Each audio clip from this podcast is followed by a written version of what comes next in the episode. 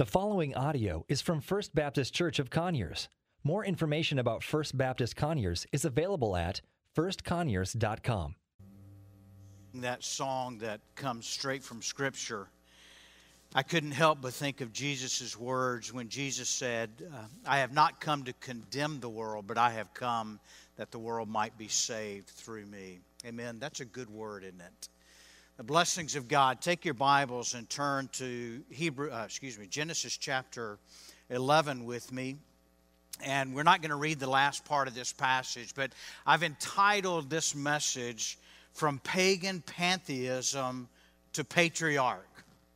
From Pagan Pantheism to Patriarch. Let me describe, some of you may not be aware what a pantheistic view is. A pantheistic view is that there are many gods, there's not one true God, and one who would be uh, engrossed in pantheism as they are in other places in the world today in India and other places. There are many deities, there are many small g gods they worship. What I find remarkable in this passage when we see God's work in calling Abraham was that he called Abraham from a pagan, pantheistic, other gods worshiper to the patriarch of the people that he would preserve and fulfill the promise that he had made to Eve in the garden through this one man, Abraham. And it gives me hope because there are a number of people that are in my life that I know that I love and I desire to see them come to know Christ. And you know some of them as well and they are so steeped in not only what they might term as pantheism, but they have all these other gods that they worship in their life. And sometimes we get the idea that there are people who are just unsavable, right? Now we know, we know the truth that they are, but this gives me hope that if God can call Abraham a man who is a pagan, a man who worships other gods, and change his life, turn it around by faith that he would come to know God and follow him, then there is no one that is too far out of the reach of a holy, omniscient, all powerful God that he cannot save them. Can you say amen to that? We see from last week, earlier in chapter 11, that, that God had come down. They were trying to build this tower to, to usurp God's authority and his rule. And God recognized that if he allowed them to go through with this, that there's no end to what man might be able to do. And it wasn't that God was afraid that man could perhaps be more powerful than he is and, and that he would he would be kind of cast aside and out of the way. But it was in God's grace that God came down and He confused their language and He dispersed them from that place all the way from the east and to the west. And so, following that, we, we see a record here in chapter 11 of where these individual clans, if you will, moved out from the Tower of Babel. And the concentration here is on one of Noah's sons, Shem, who God was going to continue to fulfill the promise through, and it gives the genealogy of Shem. But let me underline this that when God dispersed them, it wasn't as all of a sudden they say, Oh, there is a God, now let's worship God. No, when they went out from that place there at the Tower of Babel, they went out, some went out as warriors, some went out as shepherds, some went out as builders. They were driven by their conquest, they were driven by their commerce, their adventure, their appetites. But underline this when God dispersed them, their Babylonian hearts did not leave. Their Babylonian hearts went right with them. And so to all of these places they go. By and large, when they scattered from there, they were all idolatrous worshipers, none worshiping the true God.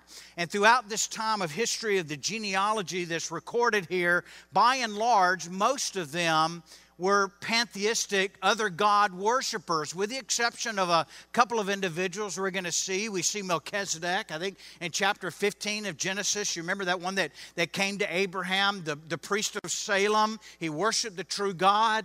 We have the book of Job that's recorded that probably took place during this time, and we saw a man, but by and large, most did not worship the true God or know the true God.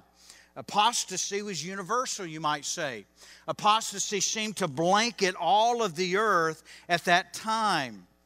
But here's what I love in this whole story is that even though apostasy covered the whole land, even though they had turned away from God, God was gracious in preserving his promise through Seth that he would fulfill the promise that had been made to Eve, that there would be one that would come, that would be given to save a lost man from their sin, and then how God fulfills that promise through the life of Abraham. Do you see this story? It runs through. This is why Genesis is so vitally important.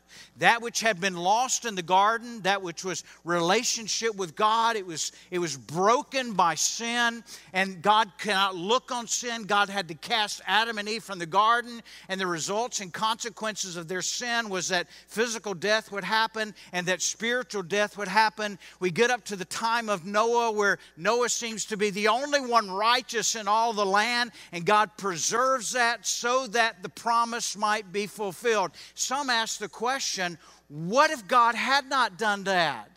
Well, the answer to that is is all of those that were descendants of Adam and Eve, all the way up to you and I, if God had not preserved that promise, then we would all be separated from God because of our sin and because God cannot look upon sin and God desires to have relationship with those that he has created. He has preserved a way so that you and I could have relationship with God. We look at the last verses of this chapter, verses 27 to 30, uh, I'll read them real quick. Now, now these are the generations of Tara. Terah. Terah was the father of Abraham. Now, this is important. He fathered Abram, Nahor, and Haran. And Haran fathered Lot. You remember the story later, right? We're going to see it in Genesis. Lot was Abraham's nephew. So here's his dad recorded. Haran died in the presence of his father Terah in the land of his kindred, in Ur of the Chaldeans. And Abram and Nahor took wives. The name of Abraham's wife was Sarai, and the name of Nahor's wife, Milcah, the daughter of Haran, the father of Milcah and Iscah. You try to pronounce these names, okay? Now, Sarai, Sarai, Sarah was barren, and she took no child. And Terah took Abram, his son, and Lot, the son of Haran, his grandson, and Sarah, his daughter in law. Now, what does that tell us? That tells us that Sarah was Abraham's sister. And does that make you squirm a little bit? It should. If that happened today, we would say, hmm, right? Take Sarah as his wife, and they went together from Ur of the Chaldeans to go into a land of Canaan. But when they came to Haran, they settled there, and the days of Terah were 205 years. Let's pray. Father, we pray that the Holy Spirit of God would speak to our hearts through your word.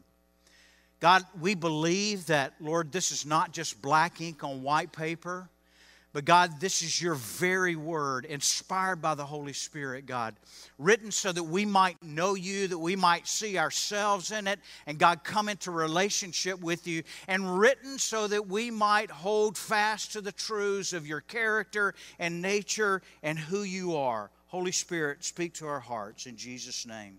Amen. Two quick things we learned. Number one is that Sarah was Abraham's sister. We, we, already, we already established that. The second thing that we learn here is that Terah, his brother, and all of his family, including Abraham were moon worshippers. Now, we always think of Abraham when we do the little song in children's church, right? Father Abraham had many. Remember that?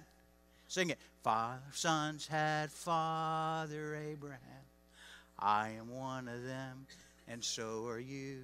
So let's just praise the Lord right arm. Okay, you got it, right? And we learn the little flannel graph stories of Abraham. But what we don't recognize oftentimes is that Abraham was a pagan, other God, moon worshiper. The city of Ur, there of Chaldeans, is, is known, it's, it's where the modern day Babylon is today, or modern day Iraq, where Babylon was located. The city of Ur there was the center of the worship of a god who was considered to be the moon god, the god of Nanna, N A N N A. He had, Nanna had other siblings that were other gods as well or other offspring that were other gods as well. And as a part of their practice of worship there, and it was the very center of the city of Ur. And it would stand to reason that all those that were inhabitants of the city of Ur participated in this worship of Nanna as they worshiped him and other gods as well. They did not worship the true God. As a part of that practice of worship that they would uh, conduct there, there, there, was built a, a temple, if you will, that, that was there two, three stories high. And along with going there to worship this moon god and the other gods that they would worship, archaeologists lately have discovered that there was there's strong evidence and pretty sure that along with that worship of the moon god there were also human sacrifices that were involved in this worship.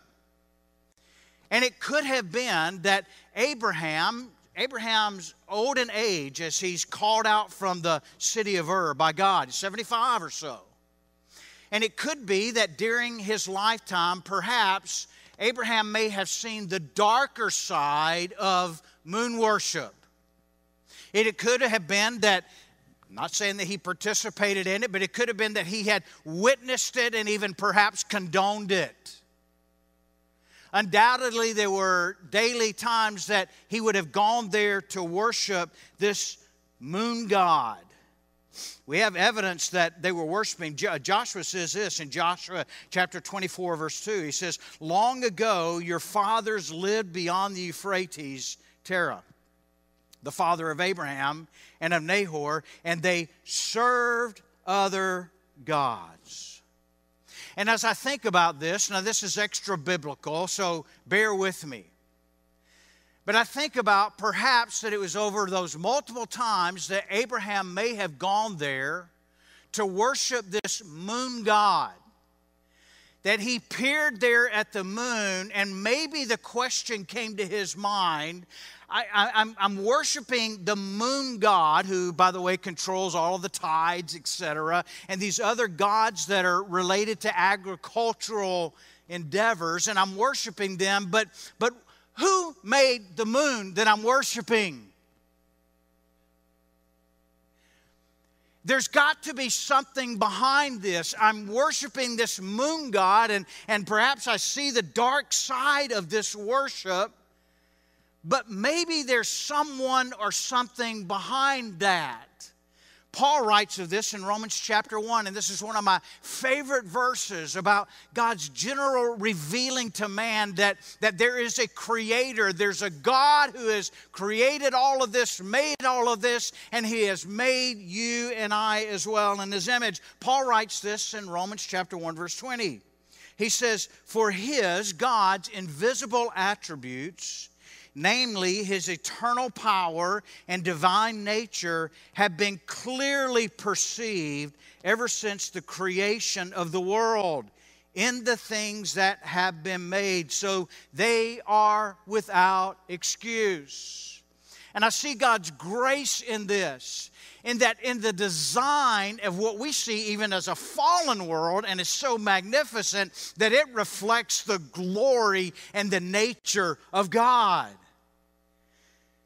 Now, Paul goes on to say they, they, they abandoned that to worship things made by hand and they perverted that and they worship these created things rather than the creator. But it speaks of God's magnificence and his splendor and his power. I don't know about you, but I can't look at the daffodils right now that are budding out of the ground and say, God, how great is this? Amen? I can't look at those things that are in nature, I can't ponder how the universe stays in sync and it is all held together according to the book of Colossians, by the one who created it and holds all this together, and realize that there is a God that has created all of this. And this, perhaps, is what began to lead Abraham to seeking or desiring to know that God behind all of that. Let me share a quick personal story with you. The city of Ur has a lot of significance to me. Now you might think, well, J-Mo, that's, that's a pea brain if Ur has a lot of significance to you. You see, it's November 24th, 1983 that, that I stopped on a, our submarine moored at a little island, British island out in the middle of the Indian Ocean. You can't hardly see even the speck on the map. And it was there when God was begin to, beginning to draw me and call me, if you will, to Himself. I had not been married very long, and we recognized very quickly that if something didn't happen, this marriage was not going to last. She was so hard to live with.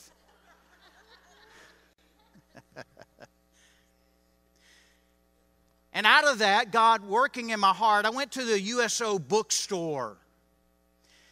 And, and I had been raised in a Christian home and a Christian culture, but, but I had disregarded all those flannel graph stories that I had been raised with and taught.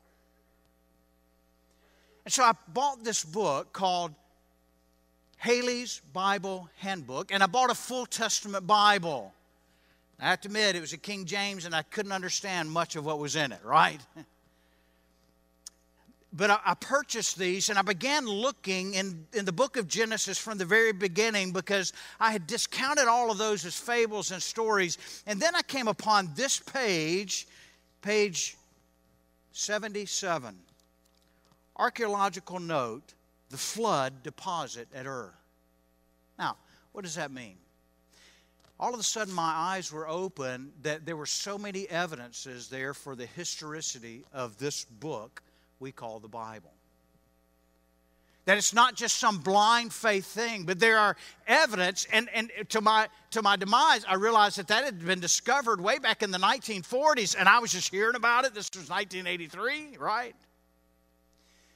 But it's through that that God planted in my heart the reality that, that this book that we hold, that we read, is absolutely historically supported through archaeology and other evidences. So, can I say this? Your faith is not a blind faith. God began to open my eyes and reveal to me not only the historicity and accuracy of the scriptures, but God began to open my eyes to the reality of an all knowing, all powerful, just, and holy God. And all of a sudden, it came to my knowledge and my recognition that God is this holy God that is to be worshiped in awe. And I was sitting over here as a little sailor, as sinful as one could ever be. You didn't have to tell me I was a sinner. I bragged about being a sinner. Any of you brag about being a sinner in your former days? Am I the only one that did? Yeah, thank you. And God began to open my eyes that, that God is so holy, there's no way to ever get to God through my own works. There's no way to get to God by joining a church. There's no way to get to God by giving to a church. There's no way to get in relationship with God by doing good works. There's no way to get to God any other way except through the provision that He has made for His Son Jesus. And I love it because it was from that man in Ur, Abraham, that God fulfilled the promise that had been made to Eve way back in the garden. Give God praise for that. It's just great. Now, this we might say, as Paul describes, is, is what's referred to as the general revelation of God. God's revealed it, and no one, everyone is without excuse. But then there's that point where it becomes a general revelation of God. You take a poll in America, and most people believe still that there's a God. Believing that there's a God is not saving faith. Because there comes that time, and we see here in Abraham's life that not only did God begin to reveal himself to him, but God began to call Abraham unto himself. You see, we like to say that I found God. Can I correct us lovingly? We didn't find God. God found us and called us to himself. Aren't you glad? God sought us out and drew us by the Holy Spirit so that we might come into relationship with Him, to know Him, and to be saved for all of eternity. And I think about this call that God put forth in Abraham's life where He drew him to Him, and God continues to call. The question for you this morning have you heard God's call in your life? You see, God desires that none should perish, but all come to eternal life. And God, by the Holy Spirit, is faithful that when you and I pray for somebody to be saved, to know God, that God will answer. I never have to question whether or not God's going to answer that prayer, right? Sometimes we struggle in prayer and we say, God, I'm not sure if you're going to answer that, but can I make you a promise based on this that the moment we pray and ask God to begin to call and draw someone, God immediately gets into work and He gets into action and He answers that prayer. Why do I know He answers that prayer? Because I'm praying according to God's will when I pray that prayer. Amen? So God calls Abraham to himself. Stephen, I love what he says in Acts chapter 7, verses 2 to 4. As he's standing there about to be martyred, he says, Brothers and fathers, hear me. The God of glory appeared to our father Abraham. As, Moses, as Abraham was there in that dark city of Ur, God appeared to him. No matter how dark the place might be, it is not too dark for God to appear and call. Go out from your land, he says, and from your kindred, and go into a land that I will show you. You see, in the darkness of Ur, Abraham saw the glory of God and heard the call to depart Come unto me. Do you remember the day that God called you to Himself? For some of us, it may be a season of time, and we may not remember the specific day. Some people get wigged out because they can't remember the specific day that they were saved. And my answer to them is don't worry about that, are you? right? God works in different ways in different people's lives. If we had the time this morning for all of us to share our testimonies of how we came to know Christ, we'd see that God uses a plurif- of ways. A redneck country boy cannot be sophisticated in his vocabulary. You realize that? To draw us unto himself. He called Abraham on that day from the darkest of places. And may I add this, though, that if you are not sure that God called you into relationship, that you kind of shifted into this Christian cultural mode by joining a church, and you may have been faithful to go for the last 50 years, but if you've never responded to the call, you're still lost in your sins and separated from God. You see, there's that time, there's that place, there's that calling of God where He calls us into faith with Him. And when I think of Abraham's obedience here, now, now think about it for just a moment. Abraham up in years of age. He's in the middle of a pagan cultural city. His family members worship the same group of gods that he worships. Abraham was already prosperous at this time, and, and, and, and Abraham may have been looking at settling there with all that he had acquired for the rest of his life and enjoying his grandchildren if they would ever come, or his great nieces, or whatever, that he was settled there. And God comes in and calls him, and he says, Abraham, I want you to leave your land, to leave your hometown, and go and Abraham says, God, where are we going? And God tells, Well, you, you, you, you're going to get out Google Maps, and, and, and, and I'm going to send you a pin. And you're going to click give directions, and, and there's a place about 500 miles from here that, that you're going to go to, and, and here's the map. Here, here's the way it's laid out. It's not what God did. If I can paraphrase maybe the conversation, it would be Abraham, that's none of your business. That's my business. I just want you to follow me in obedience where I'm telling you to go. How many of us would do that?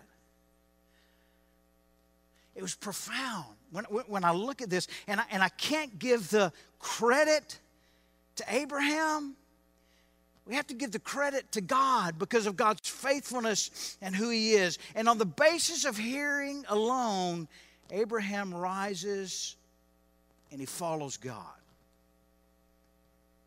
I've never done anything like this. I've taken some steps of faith in life. I can remember when we believed God had called us to, to Youth With A Mission in Canada. We had two little kids. And God told us to sell everything and go. I wanted to know, God, what's after this? And he, he, wouldn't tell me. For, for the whole time we were there, I'm like, God, what's after this? What's after this? And he didn't tell me until the very end. He says, I want you to go right back where you came from, Conyers, Georgia. And I said, There's better places than that.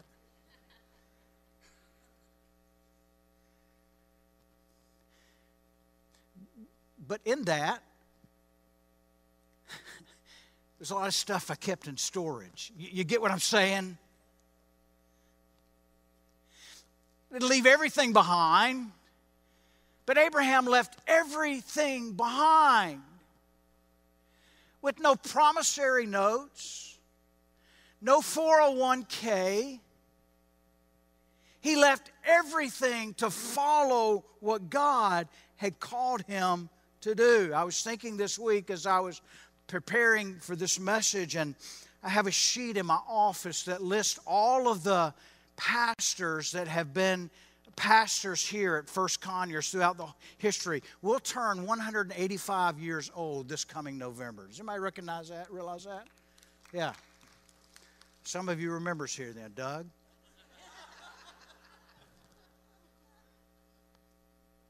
And as I've looked back at some of the stories of this congregation, I see two things. I see the faithfulness of God's people in following God in obedience. And, and it's not recorded there, but I've heard some stories. There were some pretty good fights along the way, right?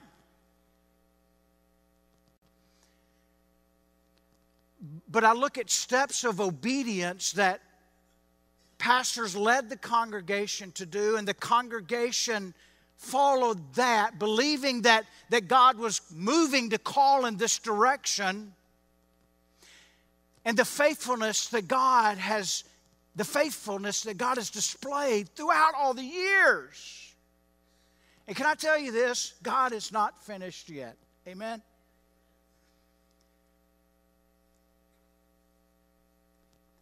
The one who is faithful will remain faithful. He cannot be faithless. Do we realize that? That his yeses are amen and amen. That as God moves, and as God moves in the life of a church, as God moves in the lives of individuals, there are times and there are places where He not only calls us in salvation, but He will call us to step out of what we might be comfortable in in order to be obedient to Him. Question for you this morning What is it that God might be calling you to? What is it that, that there's something that you know that, yeah, it's there in Scripture, I know, but, but I, I, I, I, I'm just not quite ready to step out in that. Well, I have to ask the question how did Abraham do it? And there's one simple answer. There was a call of Abraham where God called, and there was the faith that Abraham had to have and walk in so that he might be obedient to God's call in his life. Faith. Hebrews chapter 11, verse 1 says this Now, faith is the assurance of things hoped for and the conviction of things not seen. I want us to understand and realize that there is a difference between man made faith, conjured faith, and biblical faith. Because there's a lot of folks running around in the church with man made, conjured faith, right? But there's a biblical faith that God calls us to in order to be obedient to the callings in his life. Notice what he says here again. Now, faith is the assurance of things hoped for. I might say it this way biblical faith confesses a future certainty. It's not a future certainty that I have imagined in my mind this thing that I want. And I said, okay, God, I want this. I'm going to visualize it. I'm going to put it on my refrigerator. And God, you're required to give me that.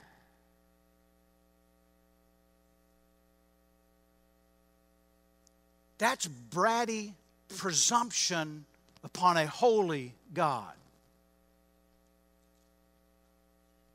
You see, biblical faith is the assurance, it's the evidence of those things hoped for. This word hope in Scripture is not a wish for, but it's a hope that God, I'm resolute and know that I know that I know that this has been a leading in my life. And God, I don't see it right now.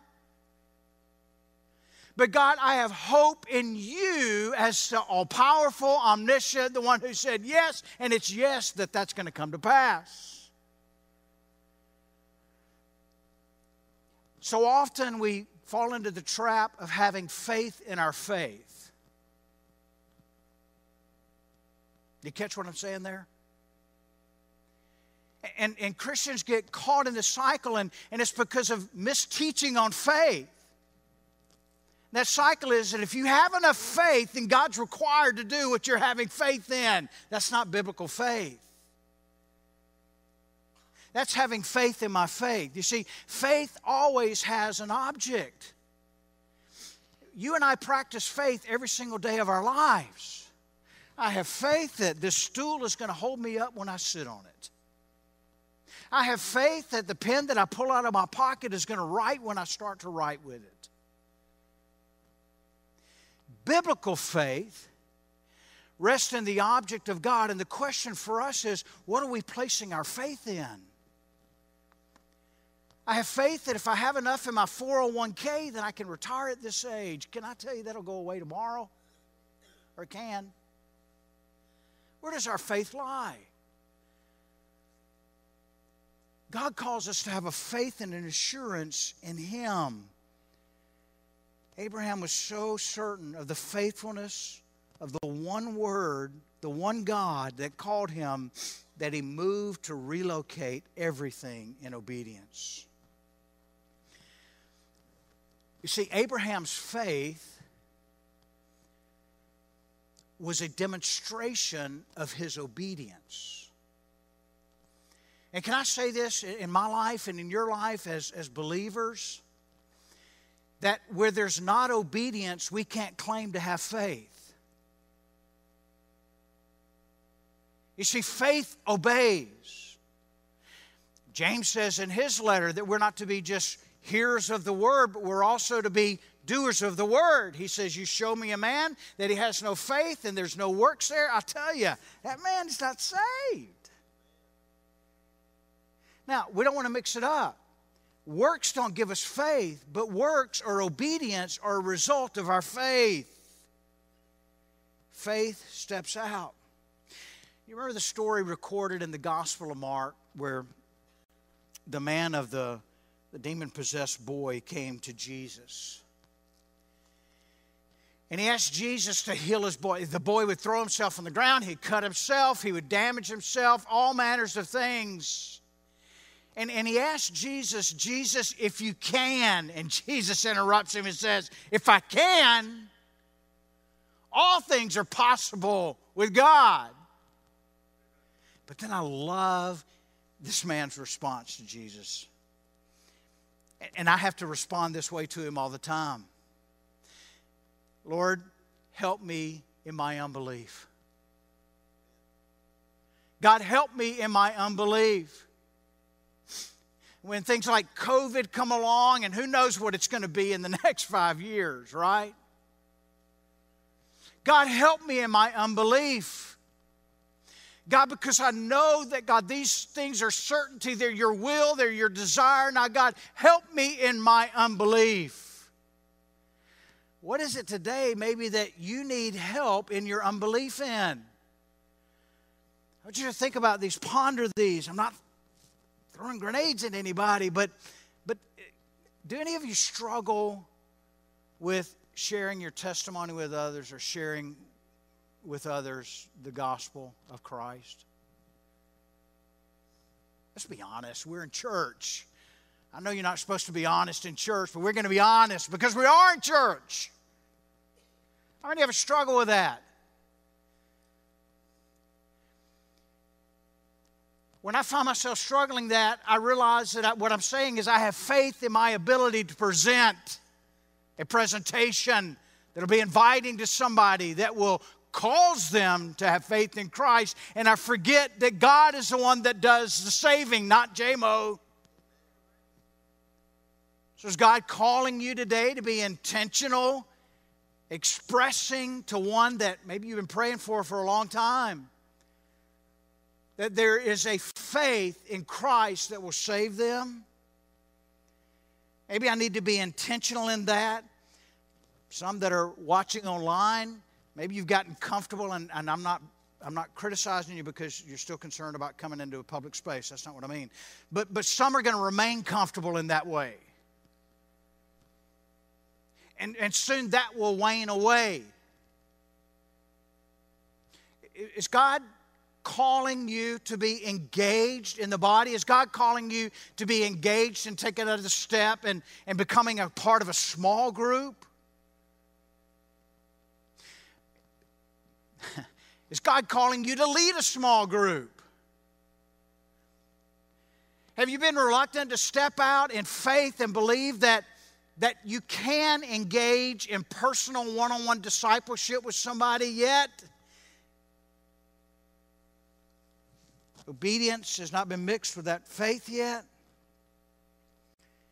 See, we must never imagine that we have faith if we do not obey.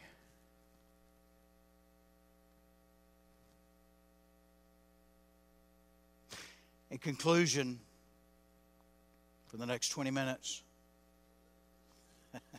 I love that. I laugh at my own jokes. When I, when I look about the two most important figures in the Old Testament, they're Noah and Abraham, two of the most distinctive events that took place.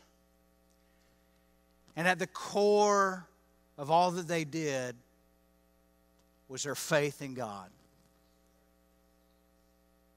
Not a faith in their abilities, not a faith in the program that came out of Nashville that says this is going to make your church grow to 10,000 members. But they had a faith in God. Hebrews 11 tells us these two men, first Noah. By faith, Noah, being warned by God concerning events as yet unseen, in reverent fear, constructed an ark for saving his household. By this he condemned the world and became an heir of the righteousness that comes by faith. Verse 8 By faith, Abraham obeyed when he was called to go out to a place that he was to receive as an inheritance, and he went out not knowing where he was going. Two other times in that passage, he mentions the faith of Abraham.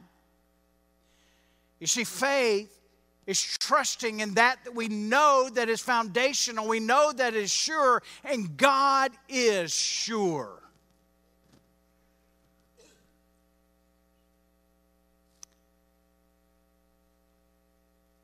Faith does not earn righteousness, and it didn't earn righteousness for Abraham. Faith receives righteousness. In Genesis chapter 15, it says this about Abraham. He says, He believed the Lord and he counted it to him as righteousness. You see, righteousness, being in right standing with God, has always been by faith and it always will be by faith trusting God's provision for us in our salvation.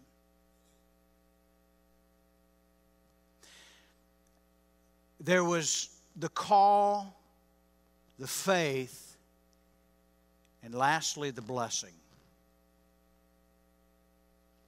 You see, the blessing that came to Abraham was not only for Abraham. We see in chapter 12, beginning in verse 1, that God says to Abraham, Abraham, I'm going to bless you so that you might be a blessing to many nations. We need to be grateful for Abraham's faith and obedience. You know why? Because God fulfilled the promise that He had preserved through Noah, that He had made to Eve. He fulfilled it through a people that He was going to call out now. And Abraham's faith is pivotal on that because had it not been for that, you and I would be lost in our sins. I'm going to ask you to respond this morning. Zach's going to come and lead just a closing song. Two questions in mind. What is it today that you need to take a step of obedience in trusting God in faith and believing that God is who He says. What step do you need to make in your life? It doesn't mean that, that God's going to call you to Timbuktu. He may call you to Timbuktu. But God may call you next door to your neighbor's house.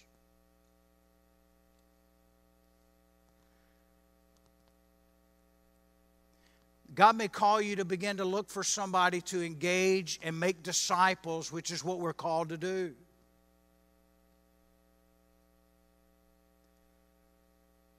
Secondly, I want you to ask this question. When I heard God's calling, did I respond in faith or did I find a short circuit way of trying to obtain righteousness by another means other than faith in what Jesus has provided for me? And you respond however the Holy Spirit leads you. Now, here's one thing I want to ask you to do. When you leave this auditorium this morning, or when you turn off that media platform that you're watching on, resist the temptation that the enemy always wants to do, and that is to distract us from the Word of God and the Spirit of God that was prodding our hearts from the Word of God. Don't leave with the idea of critiquing, critiquing the message this morning. But leave with the idea God, what was in the message that you wanted me to hear and to respond to? Don't leave critiquing what songs were done and what songs weren't done. Leave saying, God, help me reflect on the truths in these songs that we sang to you. because they were all edifying to you, God. Don't let the enemy rob you from what the Spirit of God is wanting to do through this body of Christ. We're about to come out of this season. We are coming out of it. And one of the things that I believe that God has positioned the church for, the body of Christ for, in this season that we've gone through, is that there are so many that are looking for answers because all of the things that they had their hope in have been ripped away and nothing is for sure anymore. But there is one thing for sure, and that is God Almighty and His saving work through Jesus Christ. And we've got to be in a position to move there to do what God has called us to do.